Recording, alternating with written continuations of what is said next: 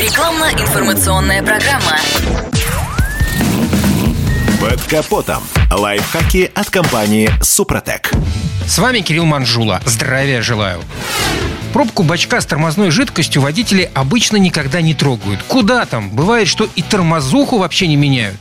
Результат – серьезные проблемы вплоть до тяжелых аварий.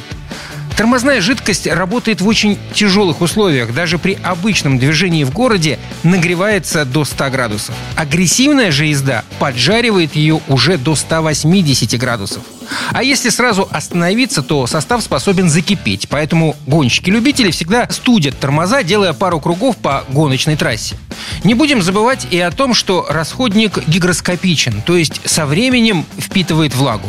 Это неизбежный процесс, приводящий к проблемам. Например, если за год жидкость вобрала в себя 2-3% воды, это снижает температуру кипения на 30 градусов. То есть она сдастся уже при 150-160 градусах. Что при резком замедлении приводит к образованию паровоздушных пузырьков. Как следствие, передача тормозного усилия происходит не сразу. Водитель чувствует так называемый провал педали, когда сначала все идет штатно, потом педаль уходит в пустоту. Еще одна сложность в том, что в некоторых машинах, особенно французских, для демонтажа крышки вообще нужен специальный инструмент.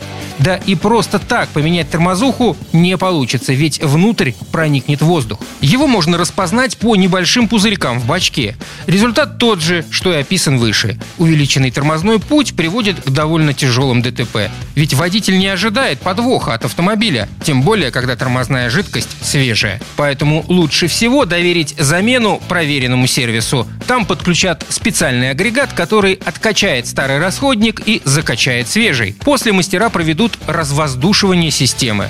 Но и водителю не стоит расслабляться. Закончив процедуру, хорошо бы выехать на пустую дорогу и оттормозиться несколько раз в пол со срабатыванием АБС. Так из узла выгоняют остатки кислорода.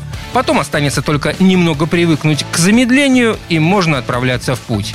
И, конечно, надо очень аккуратно подходить к вопросу покупки расходников. Тормозная жидкость не исключение.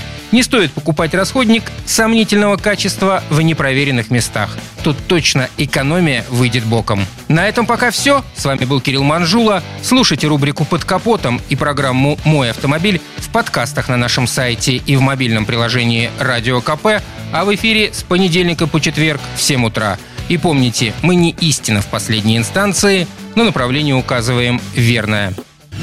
Спонсор программы ООО «НПТК Супротек». Под капотом. Лайфхаки от компании «Супротек».